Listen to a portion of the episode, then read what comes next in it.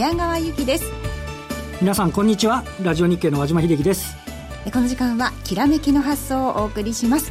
さあ今日はあのいつもこの時間担当している江面優子さんがお休みということで私ピンチヒッターでやってきました。今日は矢川由紀が担当させていただきます。よろしくお願いします。木曜日の夕方はねいつも二人で担当させていただいてるんですがはい和島さんとねそうざまで木曜日一緒にやってますけどもなんか変な感じですねね場所が変わるだけで、はい。ちょっとドキドキしてますけれども。さあそして今日のゲストは西山幸四郎さんをお迎えいたします、えー夏相場の行方についてお話をしていただこうと思います。えーそして今週の金曜日26日にパンローリングから DVD を発売されるということでこの辺りについてもじっくりお話を伺っていこうと思います。えでは早速進めていきましょう、えこの後は、えー前場の振り返りと今週の相場展開について、えー和島さんに伺っていきます。この番組はパンローリングの提供でお送りします。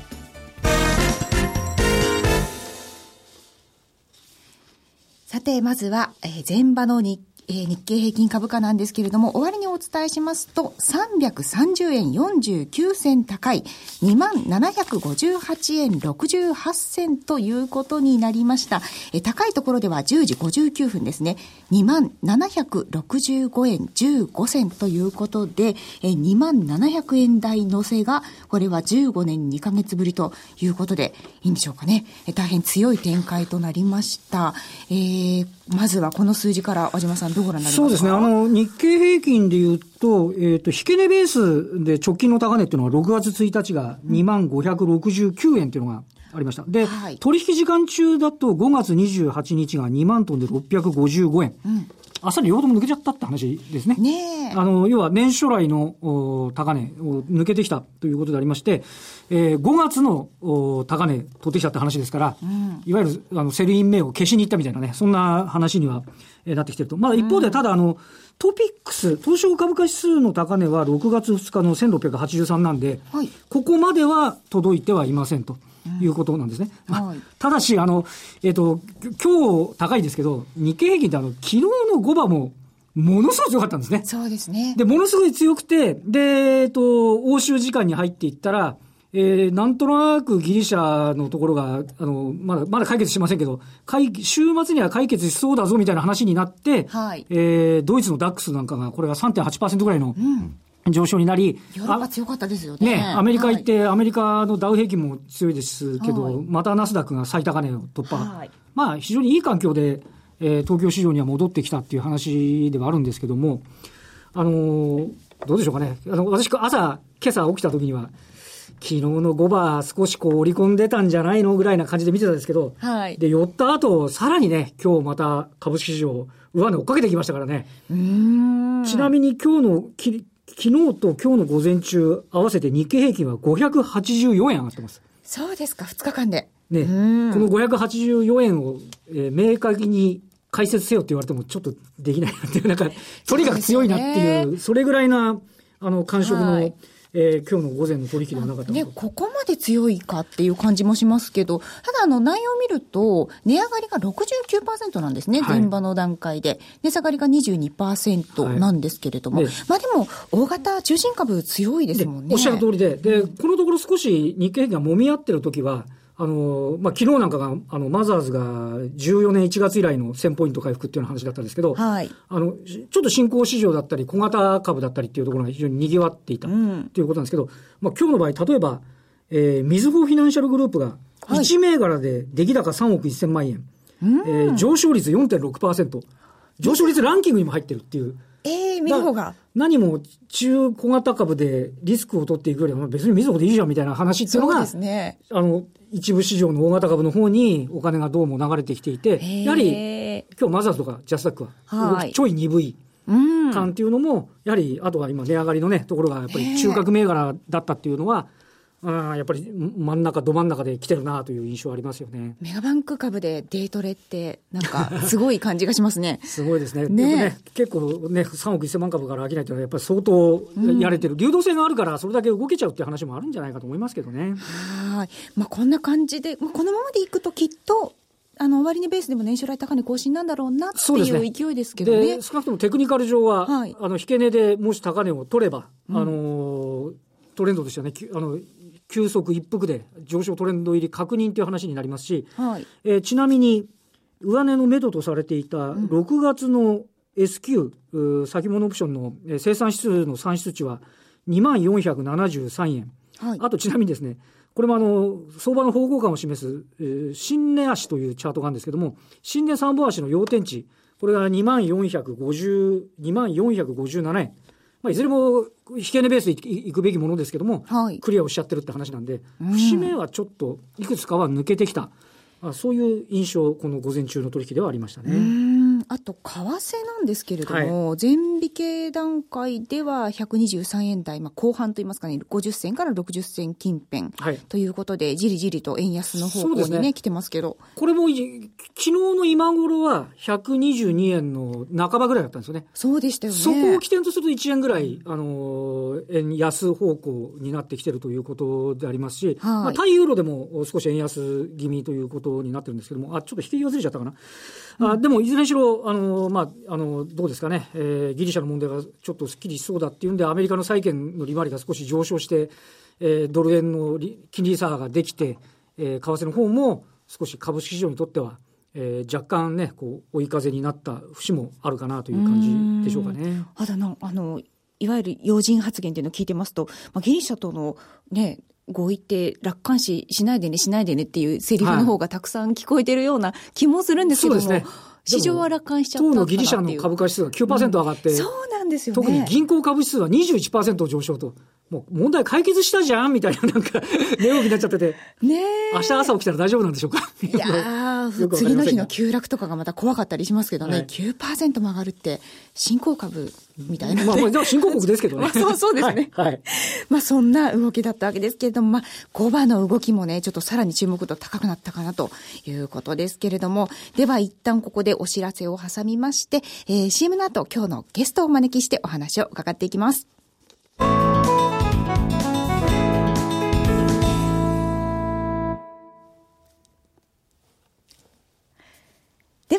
改めて今日のゲストです。えー、現役ファンドマネージャーの西山幸四郎さんです。よろしくお願いいたします。こんにちは、西山幸四郎です。よろしくお願いします。よろしくお願いいたします。よろしくお願いします。ごめんなさい、私一旦 CM ですって言っちゃいました。はい、ごめんなさい。何卒失礼いたしました。もう申し訳ございません。ピンチヒッターのものでお許しを。さあ、今日は西山さんを招きまして、テーマ、夏相場の行方ということで、お話を伺っていきたいと思いますが、はいまずはどこからいきますか？ね、非常に毎回、西山さんのお話、興味深いですよね、まあ、これ、今もう中央銀行バブルですんで、はい、もう中央銀行のその政策が全部、まあ、金融市場全部の値付けをしていると言われていると。はい、で、それがまあ、テータタンあタントラムっつって、この前、ドイツの金利が感触を起こして、はい、で、アメリカと、えー、日本の金利も上がって、ちょっと株が調整になったんですけど、なりましたね。はい、この前、イエレンさんが出てきて、えまた、えらくハト派のことを言いましたんで、はい、これはもうバブルがまた延命すると。いうことで、まあ、12月まで、もう利上げはないだろうと、年1回で。というのが今、ファンドの見方で、これはまあ、あの、ダブルラインキャピタルのジェフリー・ガンドラックと、はい、これが今一番当たってるんですね。えー、債券のまあ、専門家ですけど。で、まあ彼が言うには、まあ、アメリカは利上げするような材料は何もないんだけど、うん、まあ政治的圧力もあるし、まあ、あの、利下げの将来のバッファー作りたいんで、まあ一回はやるんだろうと。いうことで、で、とりあえずもう最低でも9月まではないわけですから、はい、そこでもう一発、あの、バブル相場で儲けようという形なんですね。これ、あの、イエレンさんの発言聞いてると、ちょっと前までは株も債券も割高だって言ったり、あとはもう年内にやるべきだみたいな。ことだったのが、ちょっとなんかハト派になった感じただ私はあの、今年の3月のイエレンのスピーチを聞いて、はい、彼女はもう今、あの、サマーズの長期停滞論、先進国の経済全部ダメだと。これにもう、あの、影響されてるのがもうはっきり出てるんですね。それまでは、去年の12月までは、え長期停滞なんていうのは、FOMC のメンバーの中に誰も言ってないとか言ってて、コロッと変わってですね。だから私はもうそれ聞いたときに、これはビハインド・ザ・カーブだと。利上げは後ずれしていくと。だから、うだうだうだうだやってですね、えー、結局、今の中央銀行バブルっていうのは、日本のき物価が2%、アメリカのまあ PC デフレーターでも何でもいいんですけど、物価が2%いくまでは続くんです。で、物価目標が2%に達したら黒田さんも追加緩和をする理由がなくなりましたから、はい、そうですね、そこで中央銀行バブルは一回終わりと。いうシナリオで、今の物価の日本なんて全然上がってない。上がってないですからね。はい、だからまだまだバブルするということだと思うんですけど。では、その、どうしましょう？ね、政策。でね、はい。あの、いや、実際、あの、じゃあ、まあ、それはまあ、そういう、なんだっけ、えー、ファンダメンタルの話はいいんですけど、はい。まあ実際に私は今日のあの、せっかくあの来て番組のホームページに、はい、実際にやってる売買手法を全部載せてもらってるんですけど、はい、まずあの、為替で言うと1時間足のエンベロープ、はい、移動平均乖離の売買。これも1時間足のですね、まあ13時間移動平均を使って、まあプラスマイナス0.3%バンドとプラスマイナス0.6%バンドっていうのを、えー、逆張りのポイントにしてですね、延々逆張りやっとるわけです。で、まあ、これもう2013年ぐらいから、まあ、特に頻繁にやるようになったんですけど、まあ、非常にうまくいってますんで。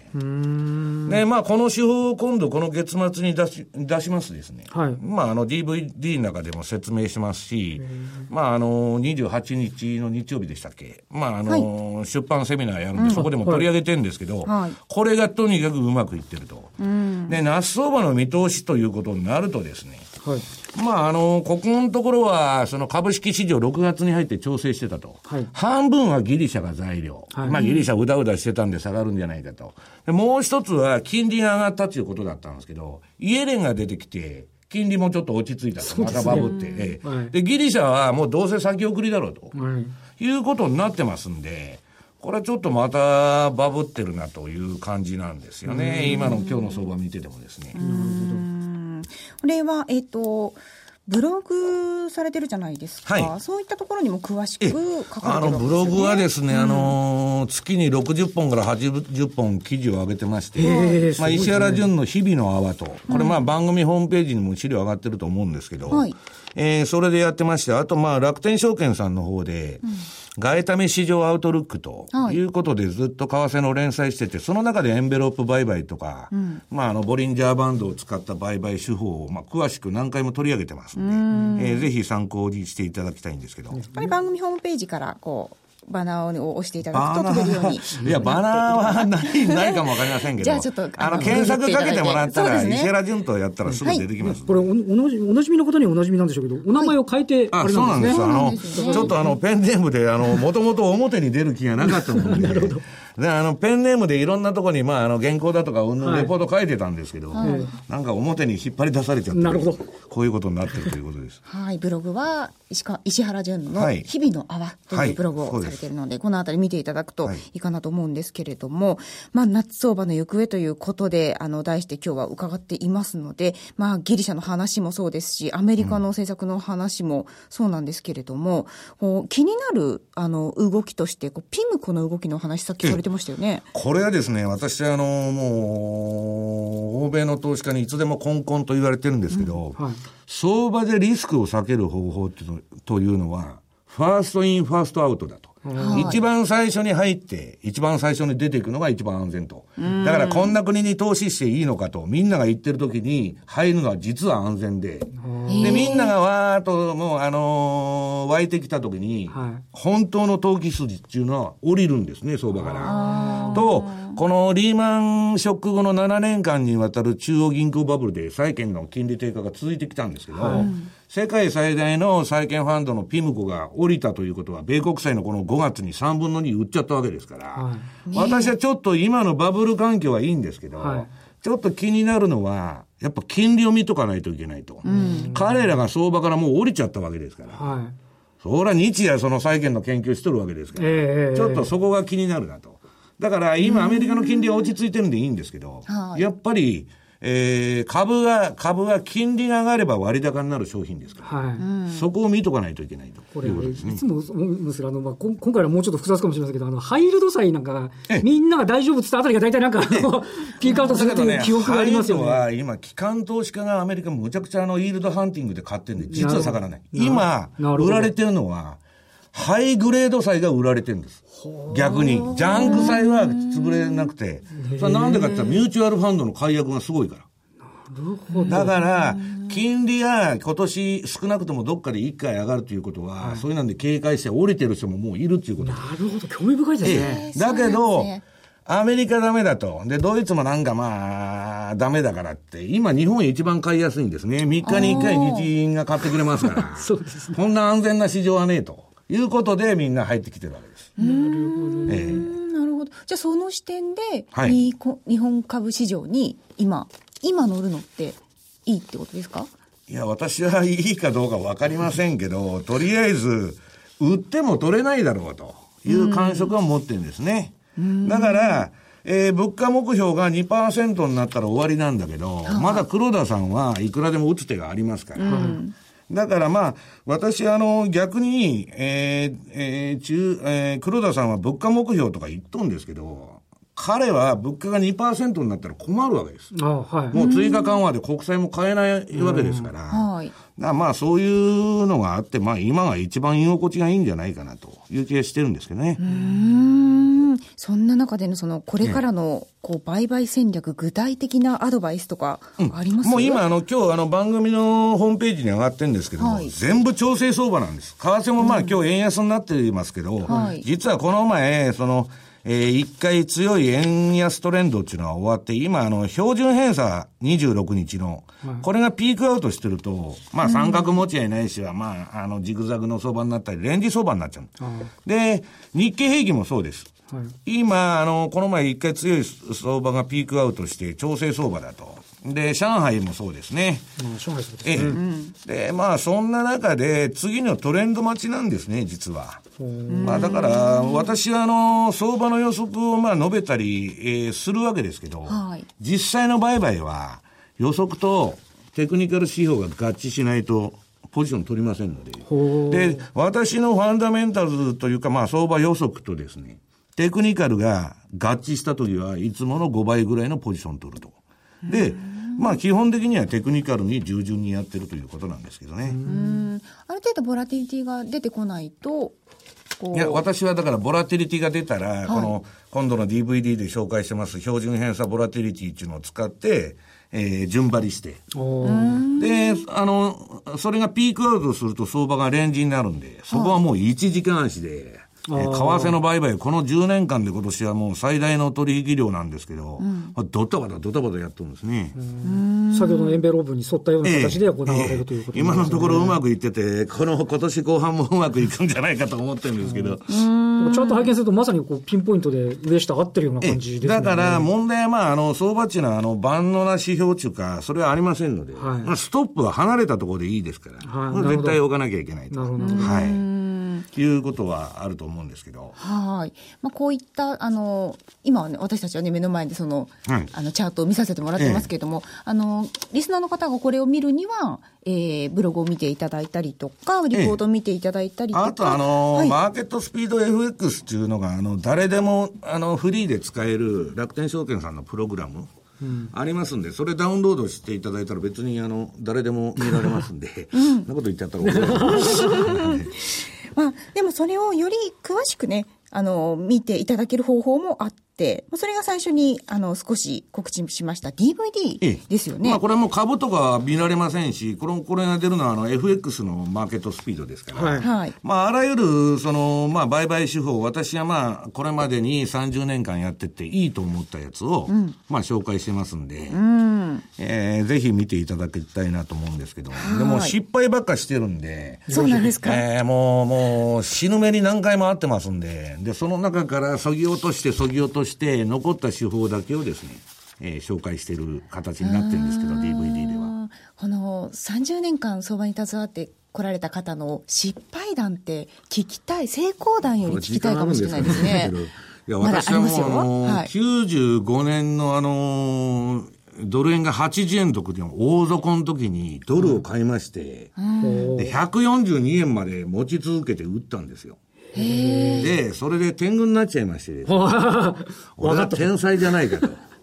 勘違いをしましてですね。はい、調子に乗ってたんです。で、142円で売って天狗になってて、で、147円までその後行くわけですけど、はい、そっから、ドーンと10円下がったんですね。147円から135円ぐらいまで12円も下がった。はい、これは、まあ、値頃感じゃないんですけど、こんだけ押せば買いだろうと思って、はい、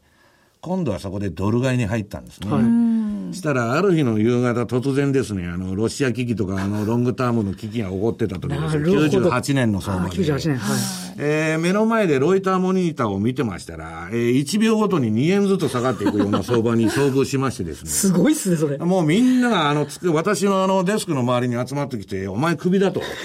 もうクビ確定みたいな感じでですね。で、大騒ぎになってるんですね。はい、で、これはまずいと。そのまずいっていうのはね、やっぱりね、天狗になってストップを置かなかったんです、そのなるほど。ええ。それで、135円から108円まで落とされまして、まあ、落ちる過程で、当然上司にお伺い立てて、はい、これもう切りたいんですけどと、切っていいですかって言ったら、もう少し様子を見ろと言われたんです。んなら どんどこどんどこ落ちてですね、108円から最終的にはその後101円ぐらいまで行くんですけど、で、それで、まあ私はその時ポジション量がたまたまその、えー、っと、そんなに大きくなかったんで、はい、ただ値幅が出すぎて、大損失食らって、で、そっから立ち直るの時間かかりましたね。で、その後、このチャートにも出てるんですけど、はい、2001年の相場で勝負に出まして、うん、まあ思いっきりドル買いまして、はい、そこでまあ、あの、なんとか、えー、史上最大の儲けを記録しましてですね。取り返したそういったエピソードもこの DVD に入ってるんですか？いや、DVD には入ってません。DVD 入ってない。セミナーでですね、今度のあの、そうですね、そのあたりの。損の自慢してもしょうがないんですけど。おっしゃってるけど、ストップロスの重要性をもう、そういうことで意識したとですね。ねじゃあ、改めてこの DVD についてなんですけれども、発売が6月26日、タイトルが、相場で道を開く7つの戦略、標準偏差ボラティリティトレードというタイトルですね。お名前は石原淳さんのお名前で出していらっしゃいます。さあ、その30年の経験について、いろいろと伺えるということなので、えー、これは今は先行予約を受付中なんですね。あ、DVD はそうですね。はい。この予約も絶好調ということで。ああ、ありがとうございます。はい、さらに、エクセルトレードツールが2つついているということで、かなりお得な内容となっているんですよね。